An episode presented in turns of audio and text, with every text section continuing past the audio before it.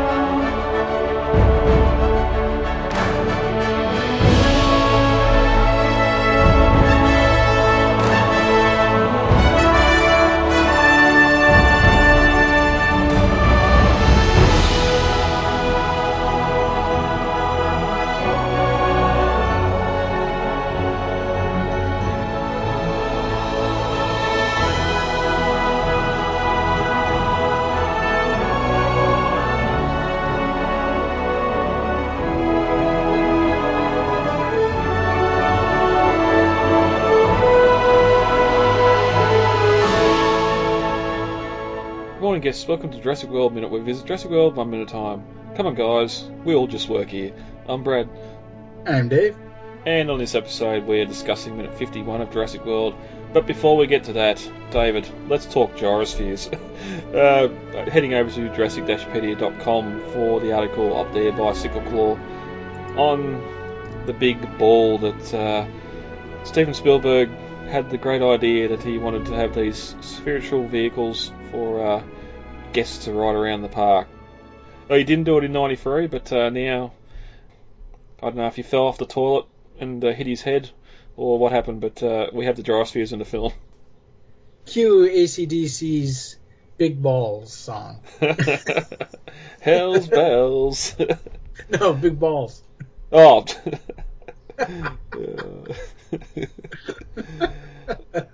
I don't even know where to start. We'll start with the article first. Uh, we've got the write up here of uh, the gyrospheres being used. Um, the manual control that we're going to see later as they drive off. Obviously, here when they leave the uh, gyrosphere station, they're uh, automated to clear the uh, area so you don't have people going backwards into oncoming gyrospheres or anything else.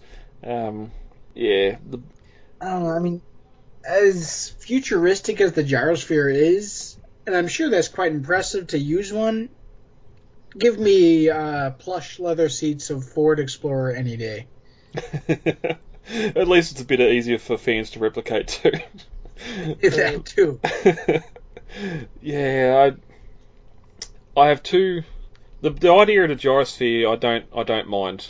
The the two biggest issues I have with it is one, how much they dumb down the special polyurethane glass outer proxy coating or whatever Jimmy Fallon spews off in a couple of minutes here uh, in Fallen Kingdom, where Owen can just shoot it with a nine mil or or what have you, and just the free roamingness a bit. If these are there's there's a concept art out there, and we'll post up of these things on trackways, um, where the guests can go through the, the fields running on these trackways without the free run capacity or ability. Because there's so many issues, as we said last minute, going through dung and getting smeared all over the glass, mud, wet grass, having traction on wet grass. If anyone knows, if anyone's ridden a motorcycle in a field on wet grass, and that's with knobby tyres, you imagine a round ball, and and then you've got the station being up on the side of a man, on top of the side of the valley as well. So it just, Heck, I mean, when it rains, that thing must be awful. You know? yeah, I mean, with with a car, you at least have uh, windshield wipers. You can at least see out the front of it. But with a gyrosphere, you don't have anything. I mean, it's basically just all you're going to see is water streaking down the glass. Well, thanks to 4K, we do see water streaking down the inside of the Explorers now too, where uh, Grant and Malcolm are having these conversations just because the uh, the bubble roof was leaking so much in the film. yeah, I've, I've got that too. But I mean, Yeah. still, I mean, you can at least see at the front with the windshield wipers. but Yeah. you don't get that in a gyrosphere. Yeah, yep, yep. It's got the all-terrain tyres, even though the the roads are built up. Um, yeah.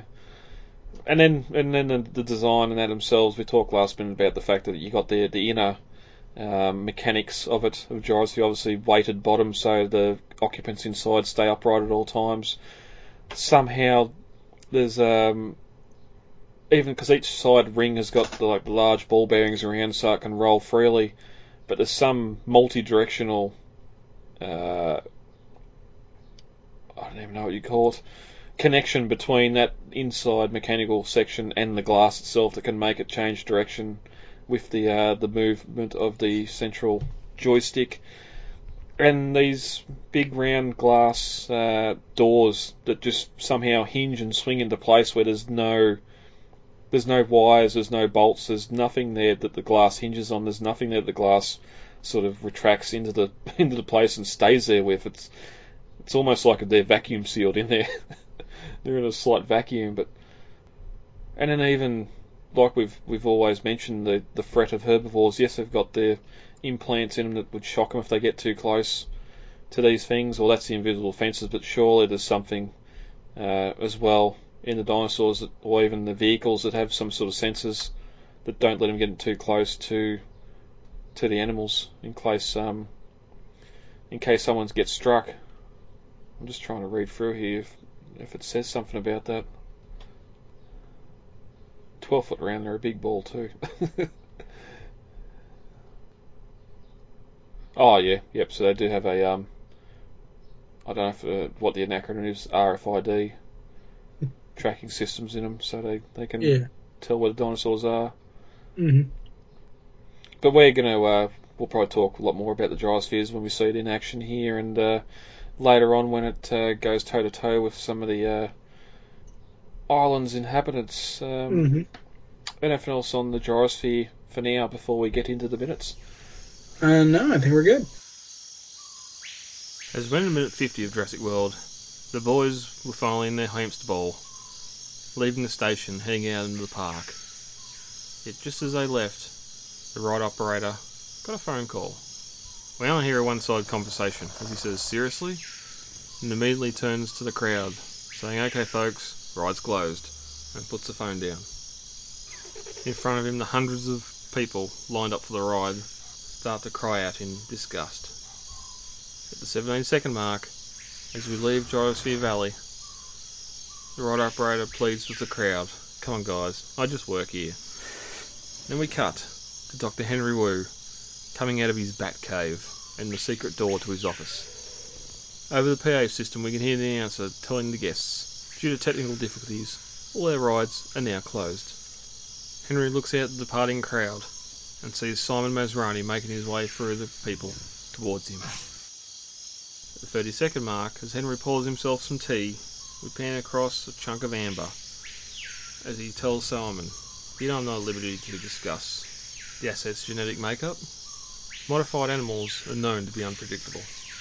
Masrani asks what purpose could we have for an animal that can camouflage? And Henry goes off spouting about the Indominus's makeup. As we're in minute 51, Masrani tells Henry that it hid from thermal technology, causing Wu to almost spit out his coffee. As we end at minute 50, the station attendant's phone rang, and uh, after, or just after he farewells the boys, and as we start minute 51, there's a pause while he hears the entire message. Uh, in the back of my mind, I already know uh, where this is going, and I'm just thinking of the phrase, "I don't get paid, I don't get paid enough for this." But he uh, says seriously, and then turns to look at the people in the queue with a look of concern on his face, uh, and he addresses them straight away um, as he puts the phone down. Uh, sorry, folks, ride's closed. Which is just what you want to hear because we get that usual rambling and dissatis- dissatisfaction from the crowd. As, um, yeah. Come on, guys, I just work here. You know how many Yeah. times I wanted to tell people that. Oh, I do not miss retail. yeah, yep, yep. And I do feel sorry for those people still living in retail in this cobble, uh, current pandemic because we see some Oh, stupid yeah. things out there. Yeah. Uh, he continues after grabbing the employee handbook. Um, everyone needs to proceed to the monorail and head to the resort. Uh, people in the crowd start yelling at this, and, and he pleads, as you said, "Come on, guys, I just work here." Yeah. But that's uh, that's where we leave the gyrosphere station and the attendant and the queue of unhappy customers of visitors, uh, not to see him again. Word has it he s- he still wanders the wastes of the Gallimimus Valley, telling people, "I'm sorry, sir, you have to leave. The ride's closed." You just imagine the how many times you'd have to stand, or how long you'd have to stand there while that sort of message get filters through the crowd as people start talking and talking to the people behind them because we can see there's a long line here. Presumably they're going all the way back to the monorail station. I was, gonna say, you can imagine that there's probably people on the monorail that, when it gets back or when it gets there, it's going to dump a whole new crowd that then have to be told, "I'm sorry, you have to get back on." well, maybe maybe that's the job of someone in the control room that we don't see because we did just see it leave, presumably empty unless there's people just sitting on the monorail riding it around. Which, when you're in Hawaii, or when we're in an area that looks like this in Hawaii, you I probably would spend an hour just riding around, seeing everything from these high elevations. So obviously someone's given the return command to the uh, to the monorail to go back and get these people. But still, you'd have to wait for those people at the station to get on before all these people down. And as we when we get to the novel, there's people that have been waiting here for an hour or so. So they didn't all just turn up on this monorail. There's been some from earlier monorails as well. But anything else on that before we change scenery? No, I think we're good. All right, uh, we cut to Wu coming out of an opening of some kind in a wall. Uh, it doesn't look like a door. It looks like something rather sneaky, and and we haven't seen According him to him, his private office. Hmm. Still, couldn't you just have a door there with the lock on it that no one can access? No, sneaky wall door. It looks it looks cooler. another another Batman with his Batcave. um, but we haven't seen Wu since minute nine. Here we are at minute fifty-one, um, and sort of it's a big issue with the film where you have this massive cast and you don't really get to see what everyone's doing all the time because everyone's off doing their own sort of thing. Whereas in the pre- previous films, everyone's sort of been grouped together in two to three main groups, and we see one group and then the other. Uh, Jurassic Park 3, we're pretty much with the one group the whole time. We got the two groups in the Lost World until they become one, and even in Jurassic Park, you sort of got the control room team, those in the tour cars, and Nedry running around. So And That's one of the Nedry, issues. Nedry cuts out halfway through. yeah. But yeah, as he comes out of his uh, Batcave, we hear an announcer say, uh, due to technical difficulties, all our exhibits are now closed, which makes me wonder why are they closing, or why this is being played inside the Innovation Centre, and people, because they're in the resort here. The Mhm. idea is to bring everyone from outside the resort in.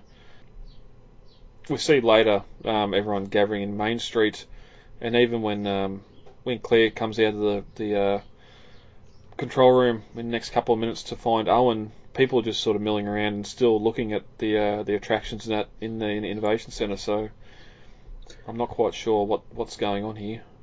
Well, you know, there's probably people grumbling. You know, this is all just a publicity stunt so they can get us to buy more stuff. There's probably a chance too that it just whatever plays on the PA just plays on the PA's park wide. True. But we, yeah, we also see later sort of everyone gathering out of Main Street. Obviously, those that would have rooms at the Hilton and the resorts would return to those rooms as per safety, I suppose. Um, surely those that are left in the uh, in Main Street only have single day passes, which is absurd. But we'll get to that later on when we get there. Uh, we cut to a piece of amber on the wall, a mosquito with its secrets locked inside and as we pa- pan past it, we can hear Wu in the background uh, as he pours an amber yellow, uh, or an amber or yellow liquid into a cup.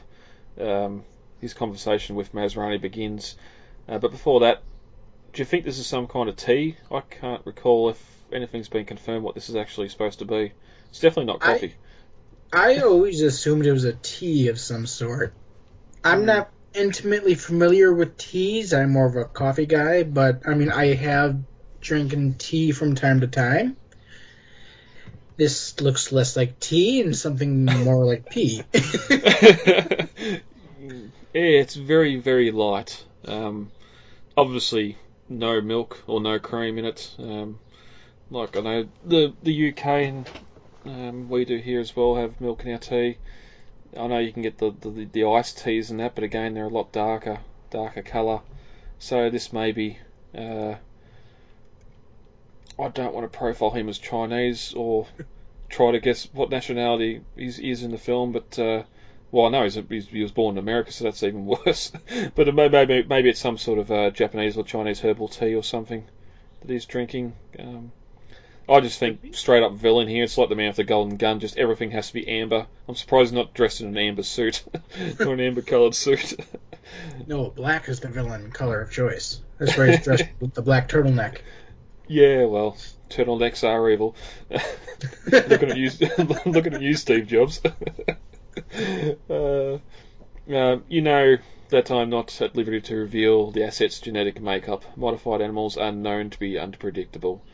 Um, Which I do not get because he realizes he's talking to the guy who's about to fire his ass, right? hmm. Like everything he's doing is company property. So technically, yes, he does have to divulge what goes into his creations.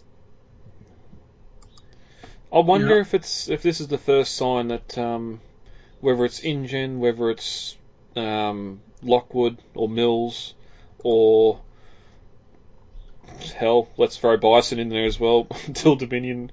If, if someone else is maybe not paying, well, sure they'd have to be paying him, using using him in and he's using the assets he's got here to do work for someone else. Um, obviously, the the Indominus Rex is being used or was created for something else, and Hoskins is full aware, fully aware of that, as we know from uh, previous minutes where he's, they're about to learn all sorts of new things about their asset now. I don't think it's ever really, really nailed down what. Because obviously Masrani is just paying the bill here, but he's uh, he's doing a lot of stuff that Masrani doesn't know about, as we'll see in the following minutes. Mm, Yeah, I think the weaponization kind of gets implied as being Hoskins' idea here. Whether Hoskins was originally working with Mills and Lockwood, or well, Lockwood didn't really know about it, so whether or not um, he's working with Mills, I don't know, but I kind of imagine he's not. I, I kind of peg um, Wu to be more of a opportunist. He works for whoever he think is going to let him continue his research. Hmm. At one moment it's uh, Hoskins, at the next moment it's Lockwood and Mills. You know. Yeah, yep. And you got to look at it from his point of view as well. He's he's just been told make dinosaurs. Well, he's presumably been doing that for 20 years now, and um, Mm-hmm. doing the same sort of thing. Yes, he might have some new DNA come up from the amber or what have you, but when um, when someone comes in and says, "Hey, the park's just about to approve to get a new dinosaur built," um, what else can you do to it, or what what sort of things can you do to it? We haven't seen his secret office yet, but when we get there later, he's obviously been doing some uh, dark and unholy things to animals, um, giving them second heads and all that sort of stuff, as we'll see. Which he's Well, the- um, The even funnier thing about that is those were all actual animals with actual genetic deformities. Those weren't actually like. I mean, it's kind of implied that he's been splicing them, but they're not actually been sliced or spliced. I mean. just just deformed, Yeah. which is good. We'll talk talk about when we get there, but I could just imagine the props department trying to stick a another head on the side of a snake. Obviously, that'd have to be CG. Lost World uh, 1960 stuff. Or Just just glue horns to an iguana. what was I watching the other day? Oh, the um, the Force Awakens, that creature at the start that has BB-8 on it. It's just they've just thrown all this stuff on a horse, which is, happens a lot in not only Star Wars, other films as well, where alien planets they get horses and put all sorts of manner contraptions and suits and stuff on them. the, but um, in Rise of Skywalker, those were so obviously horses. They really should have just tried something else. It was like so low tech. It almost reminded me of the first first movie where they put uh, basically a shag carpet on an elephant in oh, Death that was the, that was another thing too. In Solo, there's some weird dog creatures in that, and they actually put um, put part, put um, dogs, uh, Dobermans like into suits and had them running around. Reminds me of Alien Three, where they just uh, they tried to do the uh, the baby alien by putting a costume on a Jack Russell Terrier, and they just could not get the dog to, to respond how they wanted to. It's like they always say: don't work with pets or animal, uh, pe- pets or yeah, Pets or animals or children.